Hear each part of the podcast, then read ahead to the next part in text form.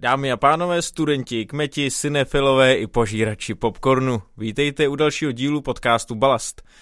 Pojmenovali jsme ho Potkáme se v termálu. Od mikrofonu ze studia Campus Hybernská vás zdraví Filip Liška a Ondřej Černý.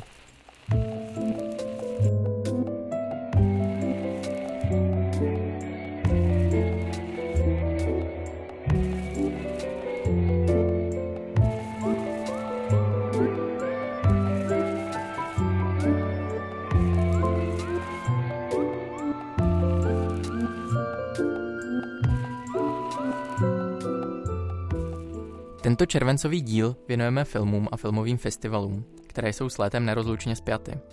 V naší první rubrice kalendárium se dozvíte, co nového se na fakultě děje a téma filmů nám otevřou naši hosté ve svých seriálech.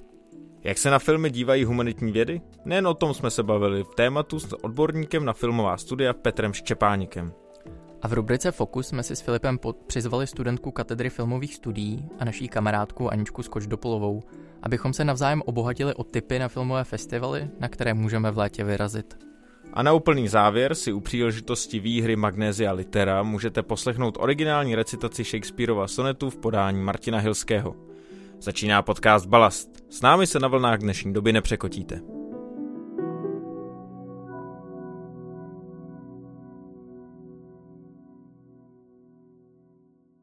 Dnešním kalendáru nemáme žádné nové hosty, takže já zde vítám klasickou skvadru doktoranda filozofie Marka Ketnera. Zdravím všechny posluchače, i na Slovensko. A kapitána florbalistů Filozofické fakulty Karla Srnského. Podcastům zdar a balastu zvlášť.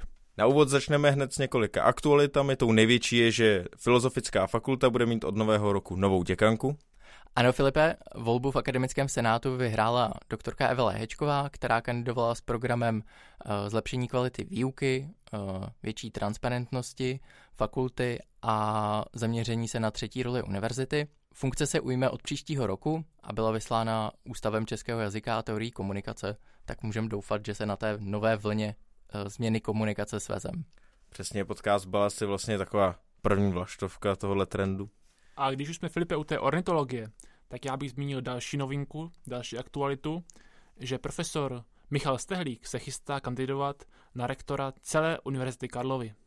Což by byl mimochodem první rektor vyslaný filozofickou fakultou od roku 1994, kdy byl v této funkci Radim Palouš.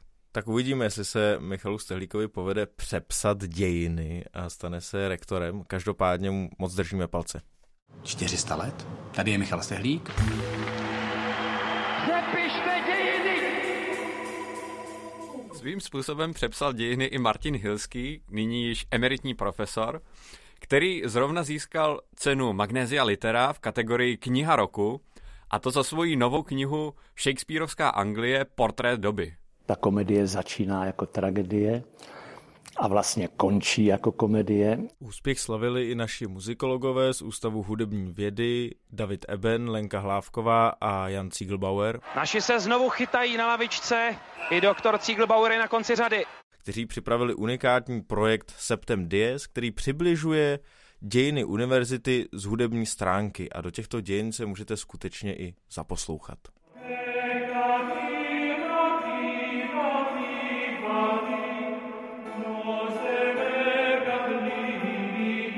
Tuto unikátní nahrávku si lze pořídit u vydavatelství Suprafon. A poslední aktualitu, ze který doslova nemůžu otrhnout oči, máš na sobě ty, Karle. Nepovíš nám o ní víc?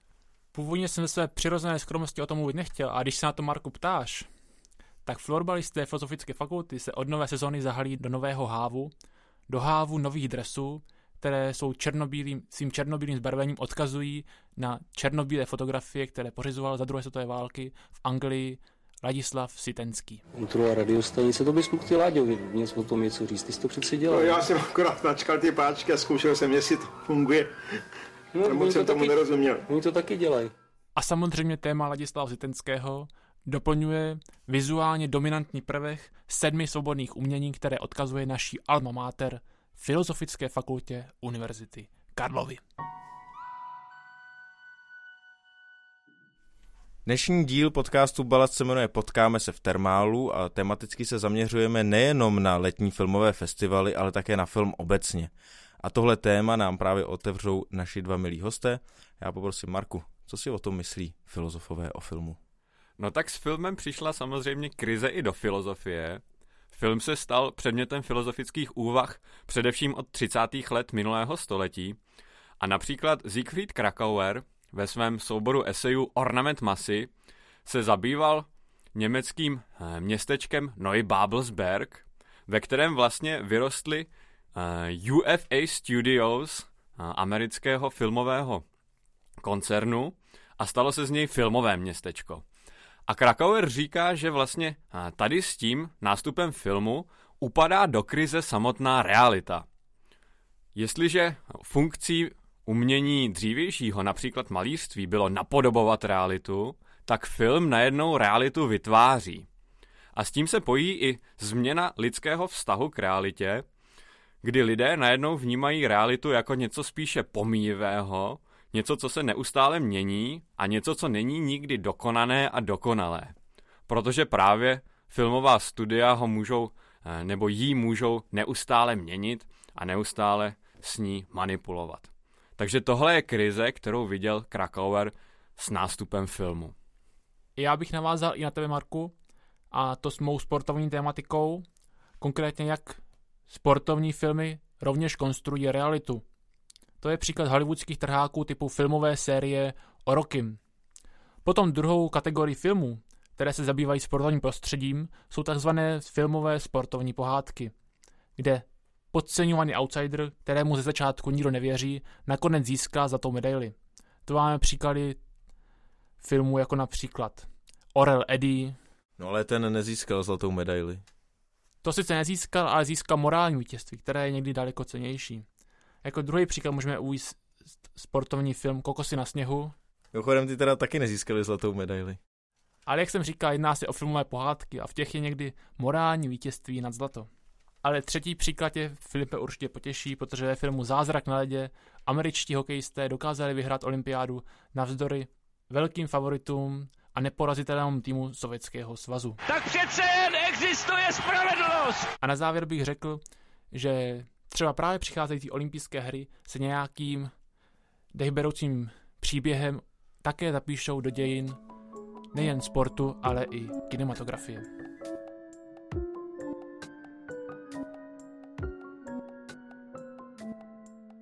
Od mikrofonu vás stále doprovází Filip Liška a Ondřej Černý. Podcast Balast navazuje rubrikou Téma, kde si povídáme s vybranými odborníky z půdy Filozofické fakulty. Do dnešního filmového dílu přijel pozvání docent Petr Štěpánik z katedry filmových studií. Odborný záběr pana docenta sahá od teoretických a metodologických přístupů k filmu přes globalizaci filmového průmyslu po současnou seriálovou tvorbu. Dobrý den, pane docente, a děkuji, že jste si našel čas na balast. Dobrý den, děkuji za pozvání. Petře, na úvod, co teď bingeujete na Netflixu? Já se teď eh, z odborných důvodů dívám na eh, evropský eh, seriály HBO. Poslední, na co jsem se díval, se jmenuje Utmark, takový jako seriál z norského zapadáku o takových zoufalcích na vesnici. No. Ale je to pěkný. Tomu se můžeme přesunout k tomu, co vlastně znamenají ty streamovací služby. Jakou významnou roli dneska hrajou na poli těch produkčních společností? No, tak musíme si nejdřív rozdělit ty streamovací služby na nějaké základní typy, protože Eh, jsou to jako dost odlišný eh, ekosystémy, které fungují vedle sebe a nedají se úplně porovnat. Jo. Tak úplně nejjednodušší řečeno máme nějaké jako předplatitelské služby typu Netflix nebo HBO Go, který eh, investují největší částky, v podstatě miliardy dolarů, dohromady desítky miliard dolarů ročně do původního obsahu, hlavně seriálu, ale i filmů a zábavních televizních pořadů a tak dále. No ale pak je ještě oblast Eh, neplaceného eh, reklamou financovaného online videa, často kratšího. To jsou eh, nejrůznější videa na YouTube, na jiných sociálních sítích, ale taky na internetových televizích typu MOL TV nebo Stream. Jo. A to je vlastně úplně, úplně jiný ekosystém. Tam jsou ty hlavní hráči, buď to internetový mediální domy, nebo reklamky, nebo agentury, které prodávají reklamu vlastně do online. Jo. A to je, to je oblast, která je strašně proměnlivá, heterogenní od uživatelských videí až po web seriály typu Kancelář Blaník jo, nebo Scam, možná někteří posluchači znají, to ten jako asi nejslavnější web seriál evropský. No. A pak samozřejmě je, to, je toho víc ještě, jo, je, je živý streamování a, a tak dále. Jsou prostě různý segmenty, které mají jako jiný ekonomickou, jinou ekonomickou kulturní logiku. Jo. Takže bychom to museli odlišit. No a ty, ty nejsilnější produkčně, to jsou ty předplatitelské služby, tak ty skutečně Eh, začínají mít eh, velmi jako silné slovo, hlavně eh, ve Spojených státech, ale čím dál tím víc produkují i v Evropě. U nás ještě moc ne, ale je to jenom otázka času. Jak na takovéhle široké spektrum těch služeb reagují tradiční produkční řetězce? Jak existu- dá se vůbec říct, že existuje něco jako přímý střed mezi Netflixem a kinem? Jasně, no tak ten produkční nebo hodnotový řetězec někdy říká, ehm, tak vlastně se vstupem eh, tady těch streamovacích nebo VOD služeb, video on demand služeb, do té produkce jakoby zdánlivě eh, svrknul. Jo? On vlastně jakoby vyloučil některý zprostředkovatele, protože ten, kdo ten eh, obsah distribuje a vlastně přímo nabízí, tak ho zároveň produkuje. Jo? Eh, při blížším pohledu to tak úplně není, protože samozřejmě ten, ten Netflix není nějaké jako velké studio, které vyrábí všechno na jednom místě. On pracuje s evropskými producenty, tvůrci, dokonce i s eh, televizními společnostmi, včetně veřejnoprávních a tak dále. Ale tak trošku to skrývá. Jo.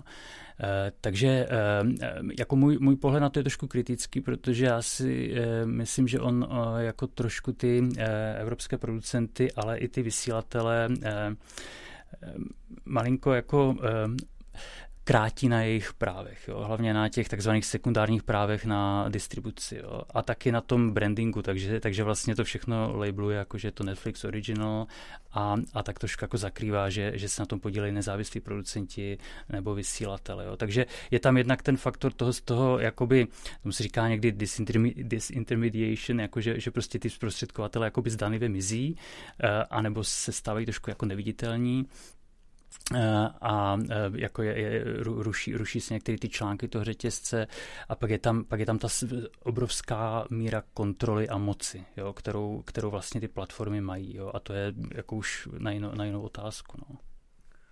Já už se přesunu k českému prostředí, jak se daří českým tvůrcům v takovémhle vlastně složitém uh, produkčním prostředí, jak, jste to, jak se to zmiňoval? Ne, nedaří se jim moc samozřejmě.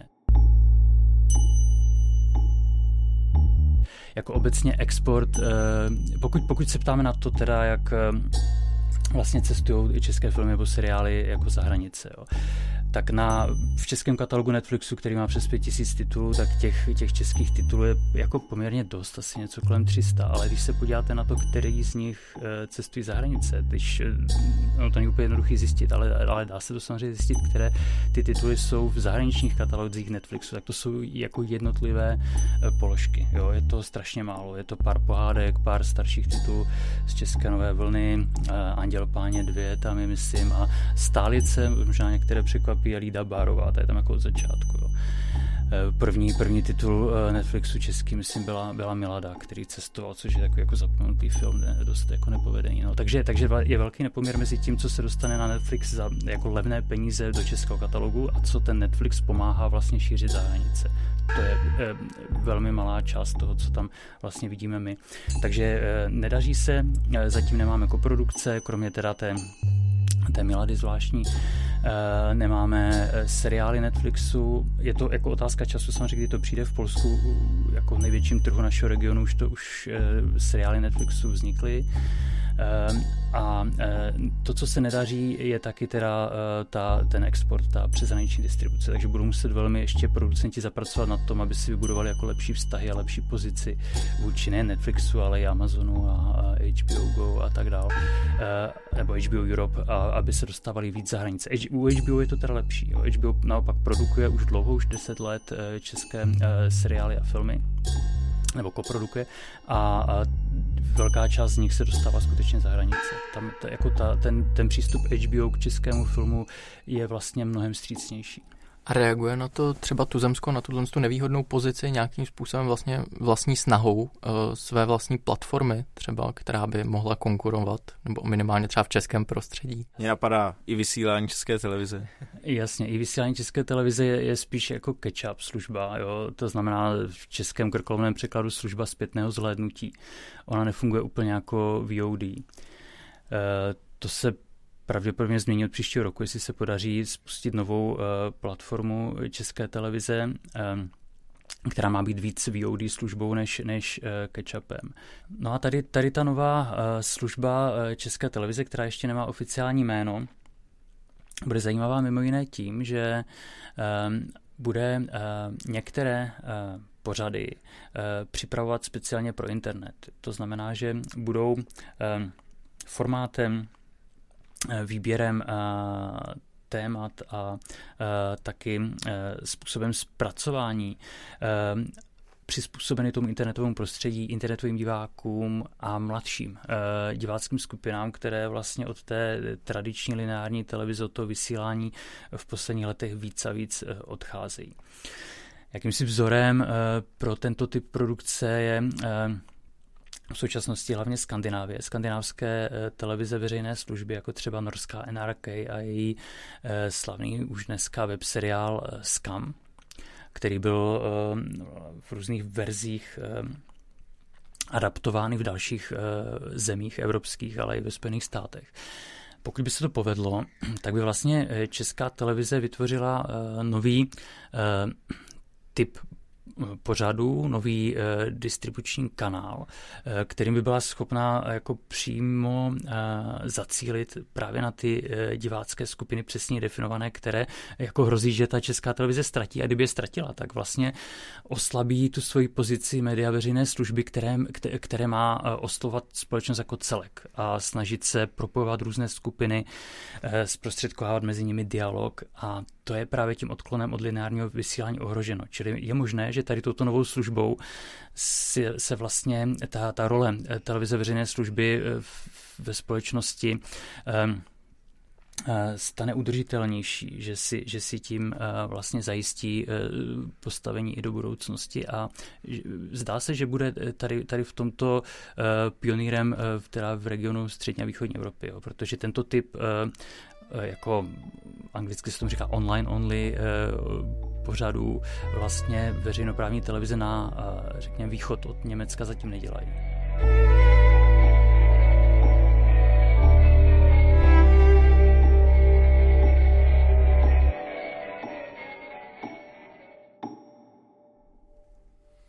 Teď se na chvilku podívejme do minulosti. Vy jste autorem knihy Továrna Barandov, Svět filmařů a politická moc, která vyšla v Národním filmovém archivu a věnujete se tam historii tohoto slavného uh, filmového studia. Tak jak se u nás v Česku, potažmo v Československu produkovaly filmy a jaký vliv měl třeba právě ten filmový průmysl nebo ta politická moc?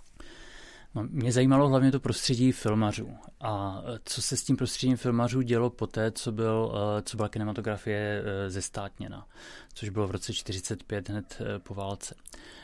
Eh, no a eh, to, to, co se stalo především, je, že eh, v podstatě zmizela funkce producenta, protože jako de jure byl tím producentem stát.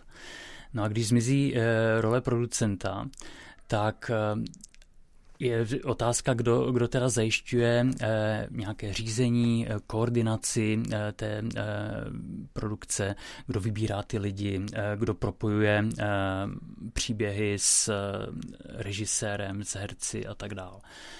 No a eh, tady tato otázka byla jakoby ty, takovým hlavním vodítkem, eh, takovou hlavní jako výzkumnou otázkou, kterou v, tý, v té knižce řeším. No. A odpovídám na ní v, v podstatě tím, že se soustředím na takovou jako střední třídu v té, v té hierarchii jako organizační takzvané eh, skupiny. Jo, říkalo se tomu skupiny, které vlastně nahradily toho producenta. A stali se tím hybatelem a tím inovátorem, ale zároveň trošku i tím jak, jak, jakýmsi kontrolorem jo, v, tom, v tom systému produkce.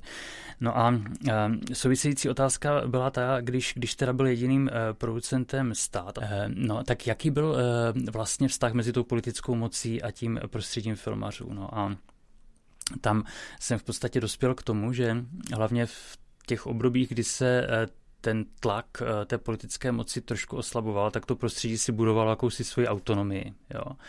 A že eh, vytvářelo různé jako obrané mechanismy proti těm politickým zásahům, proti cenzuře a že vlastně i ze svých řad jako dokázalo vypudit ty lidi, kteří tam byli jako takový trojsk, takové trojské koně jako vlastně té politické moci. A Tedy, když se posuneme zpátky tedy do dneška po tom vývoji po roce 89, jak se vlastně stojí český filmový průmysl dnes? Má sice velkou tradici, na kterou může navazovat, ale jakou vlastně roli dneska hraje třeba právě státní fond kinematografie?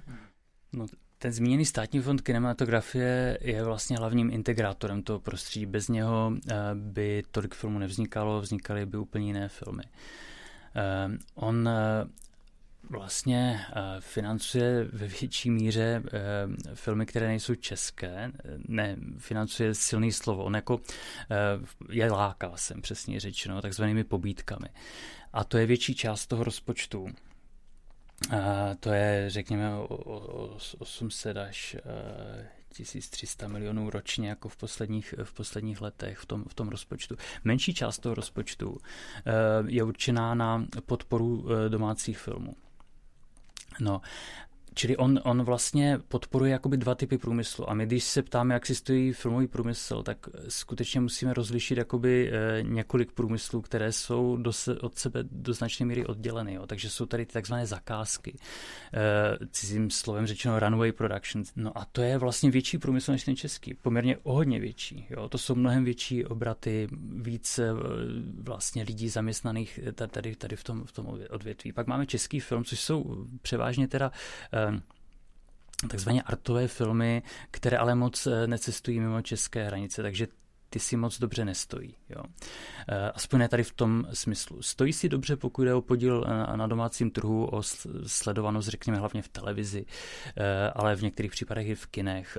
Máme vlastně lepší jakoby vztah mezi domácím divákem a domácí produkcí, než, než třeba Maďaři nebo jiné okolní země. Poláci ti, ti to nastartovali velmi dobře v, posle, v posledních letech, takže tam, tam už to tak jako je jednoznačné není, jako to bývalo dřív. No. Už jsme se to trochu dotkli, vy jste, to, vy jste o tom mluvil, že ten český průmysl častokrát funguje v rámci nějakého ještě většího průmyslu. Já jsem teďka, když jsem odcházel z budovy, hlavní budovy Filozofické fakulty na Palachově náměstí, tak jsem viděl, jak jsem staví vlastně úplně nový náměstí, který jsem vůbec neznal, ale souvisí to s tím, že akorát v těchto dnech, když my se tady bavíme, tady začíná natáčení, v centru Prahy začíná natáčení velkého Netflixového bijáku The Greyman, a jak vlastně ta česká produkce zapadá do toho globalizovaného show businessu? No, česká, česká produkce do něho e, zapadá velmi málo. Jo? České filmy, jak už jsem říkal, se, se moc jako za hranice nedostanou, kromě Slovenska, trošku Polska, Německa, ale, ale v podstatě jsou jako neexportovatelné. Nebo zatím jako producenti neví, neví jak eh, na ten export. Tady toto je, je jako oblast, kde pro zahraniční producenty v současnosti, v současnosti čím dál tím více streamingové služby nadnárodní a, a, a velké televizní společnosti pracují.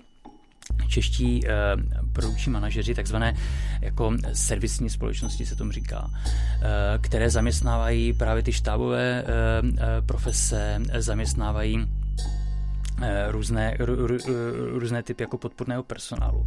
No a oni vlastně mají za úkol vytvořit pro toho zahraničního producenta prostředí, eh, které je podobné tomu, co on zná jako ze zahraničí. Takže pokud je to eh, Netflix, tak to tak má vzniknout takový jako trošku malý jako Hollywood tady. Jo. To znamená, že, že oni jsou takový jako překladatelé, já to říkám produkční kultury, jo, překladatelé mezi dvěma produkčními kulturami, jo, mezi tou českou, kde se věci dělají přece trošku jinak, jo, lidi jsou zvyklí uh, trošku jako improvizovat, není tady tak uh, přesná dělba práce Uh, jinak se tady trošku uh, používá technika, účetnictví, jinak se tady komunikuje a tak dále. Tak dále. No a tady tyhle, ty, tyhle ty jako servisní společnosti mají být, mají být jakýmsi prostředníkem mezi, mezi tím Hollywoodem a tím, uh, tím, tím českým prostředím a, a pracovními silami a tak dále. Ale tím, že se to tady dělá už od v podstatě uh, když to úplně do historie, od 60. let, jo, kdy, kdy tady byl jako první uh, uh, servis vlastně uh, velké americké uh, produkce, jo, to, byl, to byl film uh, Válečný most uh, u Remagenu,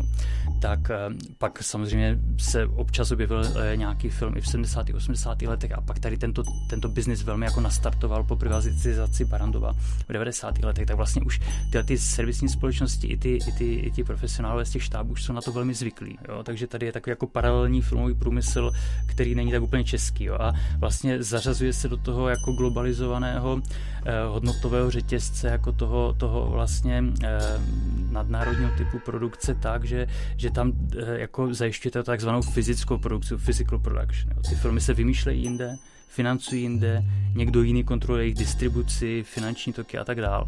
A my jsme, eh, my jsme vlastně jakoby dodavatele těch, těch služeb v té fyzické produkci. Jo.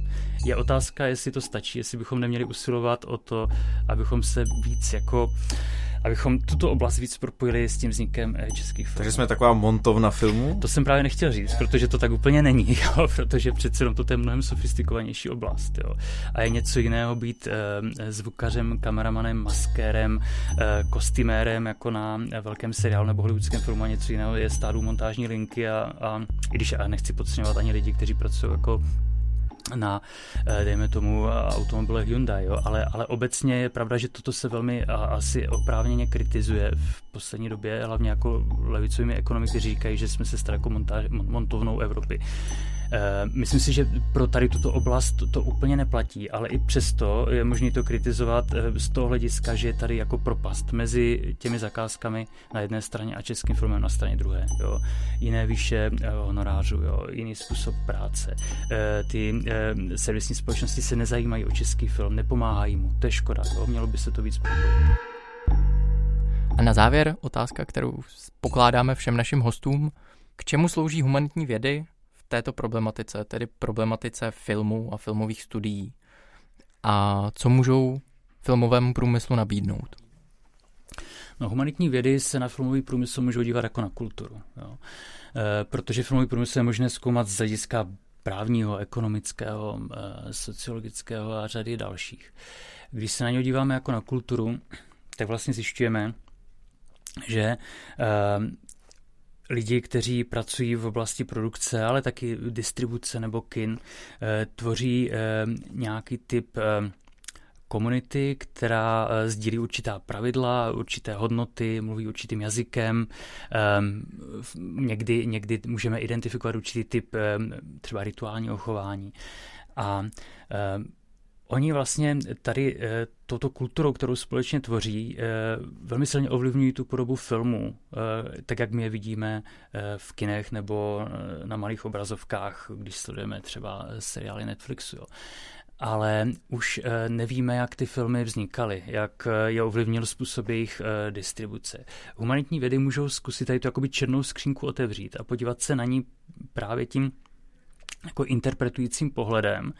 Eh, a to například pomocí eh, etnografických metod, kdy pozorují eh, ty lidi v tom průmyslu, snaží se pochopit, jak ty lidi uvažují, jo, jak sami rozumějí svoji práci, dívat se jim tak trošku jako přes rameno na to, jak vlastně chápou tu svoji vlastní zkušenost. Jo.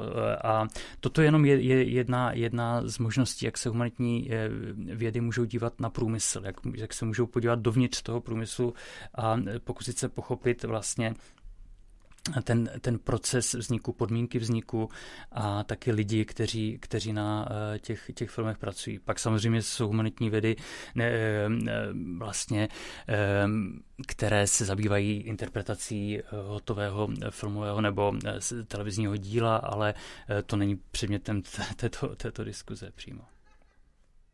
Pokud by to některého z našich posluchačů zaujalo, toto téma, tak můžeme doporučit některou z vašich publikací, eh, například už zmíněnou továrnu Barandov, která se věnuje historii filmového průmyslu, anebo nadcházející novinku, která vychází ve vydavatelství Bloomsbury a která nese název Screen Industries in East Central Europe. Všechny informace naleznete samozřejmě také v popisku. Pane docente ja, Petře, mnohé díky za rozhovor a do budoucna přeji hodně úspěchů a hlavně hodně pěkných filmových zážitků, snad už brzo z plných kinosálů. Tak děkuji za otázky a taky přeju divákům, aby, nebo posluchačům, aby se jako diváci podívali brzy do kina na festivaly a nejenom na streamingové služby.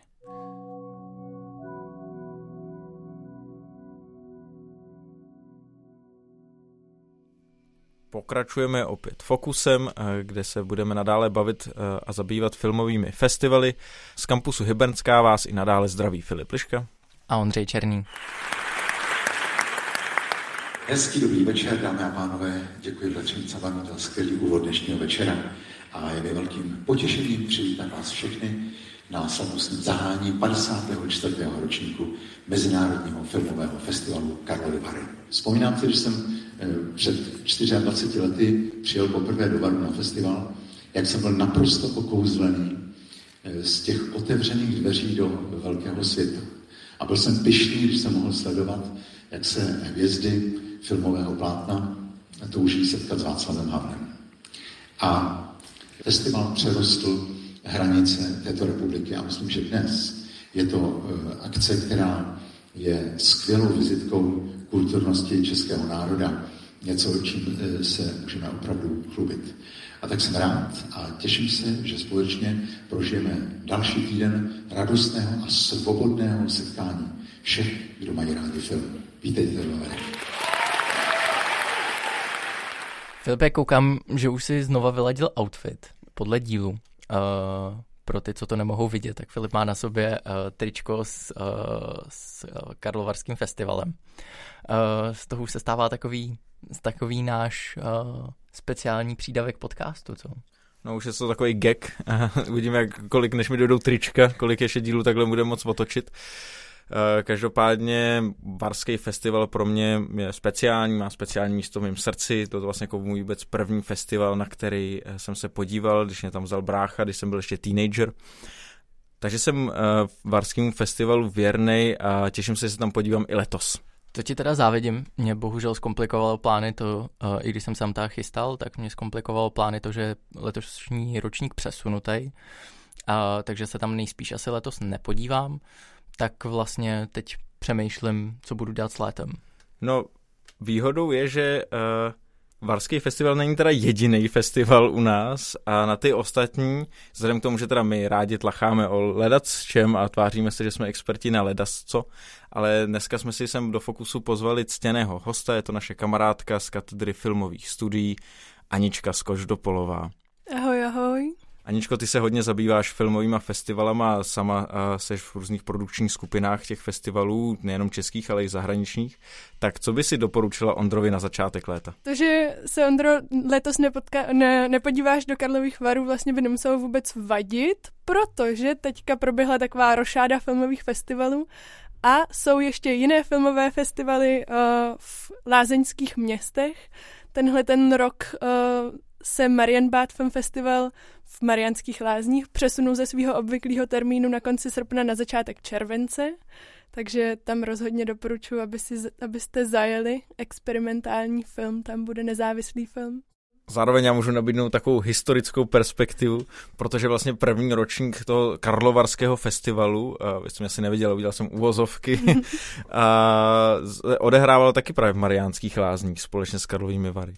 A vlastně eh, je to zajímavé, že ty lázeňské města, ty lázeňská města jsou vlastně častokrát centrem různých filmových festivalů, ale ono to má vlastně praktické důvody, protože právě v těch lázeňských městech je nejvíc hotelů a různých dalších eh, důležitých prostor, kde by se ten filmový festival mohl odehrávat. Ale Aničko, pokud se nepletu, tak ty se víc angažuješ v těch menších festivalech. Já jsem taková expertka na malé festivalky. Já teďka poslední dva roky pracuji pro Festival České vize, což je malý festival, který má teda už jako dlouholetou tradici, už funguje asi přes 70 let, ale není to jako Varský festival, teda Ačková záležitost, jako vele, vele záležitost filmová. ale je to festival, který se zabývá amatérskou, dětskou a studentskou tvorbou. Není tam žádný jako velký červený koberec, náš tým je maličky, což mám pocit, že je takový jako zásadní faktor toho, proč já ráda pracuji na malých festivalech, protože jsem ještě jako před pár lety měla možnost tak se jako myhnout na festivalu rotterdamským, Uh, což je Ačkový festival v Holandsku a na ITFI, což je festival dokumentárních filmů v Amsterdamu, což jsou vyloženě jako vele festivaly, kde když tam na nich pracujete, tak máte svoji jednu malou roli, kterou musíte jako plnit do detailu úplně. Další festival, na kterém dělám, je Noir Film Festival, což je uh, festival, který teďka bude mít svůj devátý ročník. Po sedmi letech se z Křivoklátu přesunul na český Sternberg, takže si tam teďka tenhle rok před desátým slavnostním ročníkem příští rok budeme oskou, tak, tak podíváme se na to, kde vlastně jako se dobře promítá, které komnaty, komnaty jsou k tomu vhodné a, a tak dále, tak to bude takový jako zajímavý ročník, trošku taková dovolená pro mě zároveň. Tak to vidím, že český Sternberg zažije nájezd eh, studentů filozofické fakulty, protože výjima tvýho festivalu tam pojedou i florbalisté filozofické fakulty na jeden ze svých turnajů. Bude ti stačit ten svetr až příští týden? Rusko, Polsko. Já bych totiž potřebovala... Československo. Novou vlnu. Jo, jo, jo, jo, jasný. Tak pojď, zkusíme to, jak ti to sedne. Jo, jo. Sedne to. Dobrý. Ty jsi za vyrost kluku. Ahoj, já jsem Terka a chtěla bych vás pozvat na festival Zlatý oči. Ahoj, já jsem Terka. Ahoj, já jsem Verča. A my bychom vás moc rádi pozvali na panelovou debatu v rámci Zlatých očí. Ahoj, já jsem Tomáš a chtěl bych vás pozvat na hudební program Festivalu Zlatých očí. Ahoj, já jsem Filip a chtěl bych vás pozvat na promítání filmu v rámci Festivalu Zlatý oči. Aničko, ještě je jeden festival, který jsme nezmínili a to je festival tvojí domácí katedry Zlatý oči. To je pravda, to je festival, na kterém já jsem se teda myhla jenom jeden rok, nicméně festival už je od 90. let každoročně pořádaný studenty katedry filmových studií. Myslím si, že to je festival moc úspěšný a letos jsem slyšela, že pandemie ho úplně jako neskolila, ale že je na něj přihlášených momentálně přes tisíc filmů, jelikož uh, tam je open call i jako pro studenty ze zahraničních univerzit, nejen z českých. Takže myslím si, že letošní ročník bude vydařený. Teďka moji spolužáci nakoukávají strašně filmů a, a vyberou snad to nejlepší. Když jsme u té katedry, uh, tak co vlastně se studuje na katedře filmových studií. Možná pro někoho může být překvapení, že takovýhle obor existuje na filozofické fakultě. Možná i pro samotný studenty filozofické fakulty může být překvapivý, že je tam kinosál. Kde najdem ten kinosál? Já jsem tam v životě nebyl. Um, tak katedra se uh, přesunula, původně byla na FAMu, nevím kdy, ale už dávno se přesunula teda na filozofickou fakultu a sídlíme ve čtvrtém patře, máme tam hezký kinosál, je to tam teda, člověk se tam musí rozhodně jako probloudit nebo, nebo zneužít výtah, ale um, máme zároveň taky, to není náš jediný kinosál, tam máme přednášky a různé jako projekce pro školní potřeby a zároveň tady taky v centru Hybernská se konají Nevím, jak často teďka, myslím si, že teďka to bylo trochu zkomplikované to jako situací, ale konají se tady také, myslím si, že vždycky v pondělí uh, nějaké filmové projekce a tak dále, takže sídlíme takhle na dvou místech, co se kinosálu týče. Pro mě je hezký vidět, co všechno se dá studovat na filozofické fakultě, že to opravdu je jako brána vědomostí otevřená.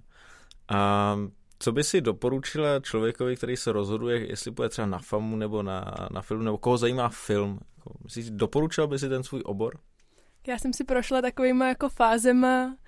S FAMu jsem taky chvíli koketovala, což jsem ale myslím teďka už si jako rozmyslela i tím, že jsem vlastně i díky naší katedře dostala možnost uh, angažovat se v těch filmových festivalech, což mě moc sedí, mám to ráda. Byla jsem rok na Erasmu a po něm jsem měla takovou jako lehkou krizi, ale vlastně poslední dva roky u nás na katedře probíhá taková jako menší nechci říct úplně revoluce, ale je tam teďka spousta nových kurzů, ten syllabus se trošičku změnil. Je tam větší důraz uh, na nějakou jako intermedialitu, dívat se na vizuální kulturu spíš jako uh, celkově, což mě sedí mnohem víc a i tím vlastně uh, si stále prodlužuju to studium dál a dál a neustále se zapisuju na nové kurzy a už kreditově jsem na tom dobře, ale vlastně se tam teďka jako dostává spousta témat a, a nějakých uh, přednášek, které mě jsou moc blízké, například to jako televizních studiích a, a právě o vlivu Netflixu a tak dále. Uh, měli jsme minulý semestr kurz s Jiřím Angerem, naším skvělým doktorandem, o found footage, což je taky taková jako okrajová záležitost audiovizuální tvorby, která ale se stále jako víc probojovává i díky, díky YouTube a Vimeo a tak dále jako do, do nějakého širšího povědomí. Takže mám pocit, že se ta katedra snaží jako být aktuálnější a modernější a myslím si, že jí to moc sedí. A šla bych tam teďka, teďka bych tam šla znova. To je, to je úžasný doporučení tohle, že, že po pěti letech by člověk šel na ten obor znova, to musím říct, že já třeba... muset, jestli to nedodělám. Ale to je dobrý, že máš tu motivaci a tu chuť vlastně jít tam znova i po tomhle, že většina lidí, kteří studují právě pět let a díl už většinou spíš to mají plný zuby, než že by byli jako takhle nadšeně o tom mluvili. A je to vlastně vidět, že evidentně to jako dokáže člověka natknout ke studiu a případně a pro lidi, který by to zajímalo, vidíte, může to dopadnout jako Anička, můžete mít rádi svoji katedru, ale hlavně to studujeme natolik e, přínosný, že pak můžete se stát produkčním mnoha českých a nejenom českých festivalů. Among its other smaller awards was Best Picture of the Year Mezi dalšími menšími cenami je také nejlepší snímek roku. A přesně ty tu dnes představuji já. Otec. Producenti David Parfit, Jean-Louis Livy a Philip Carcassonne. Judas and the Black Messiah. Producenti Shaka King, Charles D. King a Ryan Coogler. Mank. Producenti Sian Šafinová, Eric Roth a Douglas Urbansky. Minari. Producentka Kristýna Oová. Země nomádů. Producenti Francis McDormandová, Peter Spears, Molly Asherová, Dan Genvy a Chloe Jenová. Nadějná mladá žena. Producenti Ben Browning, Ashley Foxová, Emerald Fennelová a Josie McNamara. Sound of Metal. Producenti Bert Hameling a Sasha Ben Aroš. Chicagský tribunál. Producenti Mark Platt a Stuart Besser. And the Oscar goes to... A Oscara získává Nomadland. Země nomádů. Já se musím přiznat, že tím, jak vlastně mm, poslední půl rok nebyly otevřený kina, a tak vlastně jsem úplně vypadl z toho, co vychází za filmy. Že jak jsou na, on, na online platformách, tak to často zapadne. A musím říct, že vlastně nevím, co jsem viděl za poslední nový film z té doby, právě protože to už takhle nevychází často, nebo to nesledu. Neukázali nám něco zajímavého, tradiční, velké akce, jako třeba Oscary, je pravda, že letos na Oscarech zabodovali spíš takový jako, dalo by se říct, nenápadnější filmy. Celý to bylo takový jako uklidněnější. A na některých z nich já se teda viděla jsem je uh, buď na streamovacích platformách, nebo někde jako uh, po, pokoutně, ale moc se na ně těším znova do kina. Třeba Sound of Metal mě hrozně nadchlo, což je film, který je hlavně jako postavený na soundtracku, na nějakým jako prožívání zvuku a to samozřejmě z toho počítače úplně tak jako na člověka nedejchne, takže to až bude v distribuci v kinech, tak na to se moc těším. Pak film, který získal Oscara Nomadland, což je taky vizuálně, je to takový jako road movie, má to tu správnou jako atmosféru, tak to, kdybych na to šla znova do kina, tak se určitě budu znova bavit. A potom film, který jsem viděla jako součást právě Rotterdamského festivalu, jeho online verze, tak byl film Kelly Reichardt, který se jmenuje First Cow. A Kelly Reichardt je režisérka, která je známá tím, že vždycky vezme nějaký jako žánr a úplně ho postaví na hlavu a teďka tohle to ona udělala s westernovými filmama nebo nějakým jako osidlováním Ameriky. A to je film, na který rozhodně chci znovu do kina. Je pravda, že to jsem právě předtím chtěla na to navázat, že jsem si myslela, že tenhle ten rok jako trochu zabil tvorbu a že teďka bude jako nějaká pauza, že sice kina se otevřou, ale nebude se v nich jako mít co moc promítat, ale teďka čerství nominace z Cannes ukázaly, že to tak vůbec není. Tam spousta velkých men a filmů, na který se moc těším Hnedka ten jako opening film bude od Leose Caraxe, což je skvělý francouzský režisér, známý třeba Holy Motors. Um, ten tam bude mít takový jako hudební film, toho já nejsem úplně fanoušek, ale myslím si, že on se s tím jako popasuje náramně, takže na to se moc těším. Pak tam bude film například od Nadava Lapida, což je izraelský autor, který před dvěma lety právě jako předpandemicky uspěl se svým filmem Synonyma, který vyhrál v Berlíně. Další tam bude uh, film od Shona Bakera, což je autor Florida projektu a podobných jako uh, skvělých takových indie amerických filmů. Bude tam nějaký Wes Anderson, tak to asi dostaneme nějakou jako klasickou Wendersonovku. Takže myslím si, že z tady toho se zdá, že vlastně ty autoři jako budou schopni navázat na tu svoji tvorbu bez nějakých jako větších potíží. Snad bude mít na co chodit. No já vlastně mám rád na Karlových varech hlavně to, že člověk je to, že to v letním prostředí, člověk vyrazí ven a zároveň právě všechny filmy, které tam jsou, tak nebejvají právě takhle artový. A právě ten Karlovarský festival mám spojený s takovou tou lehčí, odlehčenější atmosférou léta.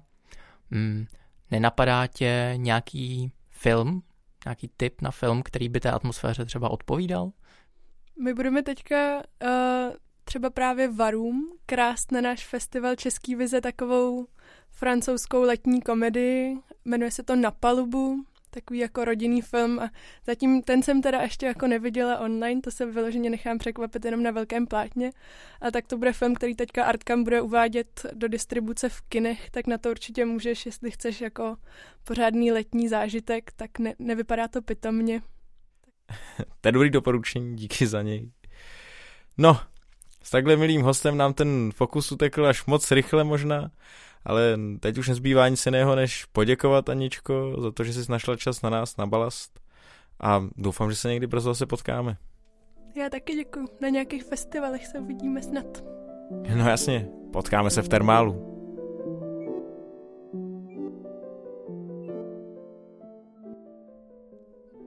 Po spoustě inspirativních typů máme na závěr slíbený sonet číslo 49 v podání profesora Martina Hilského. A představte si, že časový je i sonet 49. Já ho mám moc rád, třeba, že nepatří k těm známým sonetům, ale víte, co to je? Je to onen dopis, nebo rozhovor, podle toho, jak chcete. A je to dopis na rozloučenou.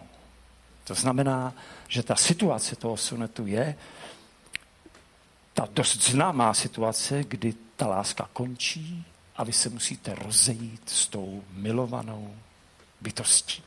Opravdu je to tak, že když se loučíte nebo když opouštíte někoho, tak musíte vidět proč a často musíte i uvést ten důvod.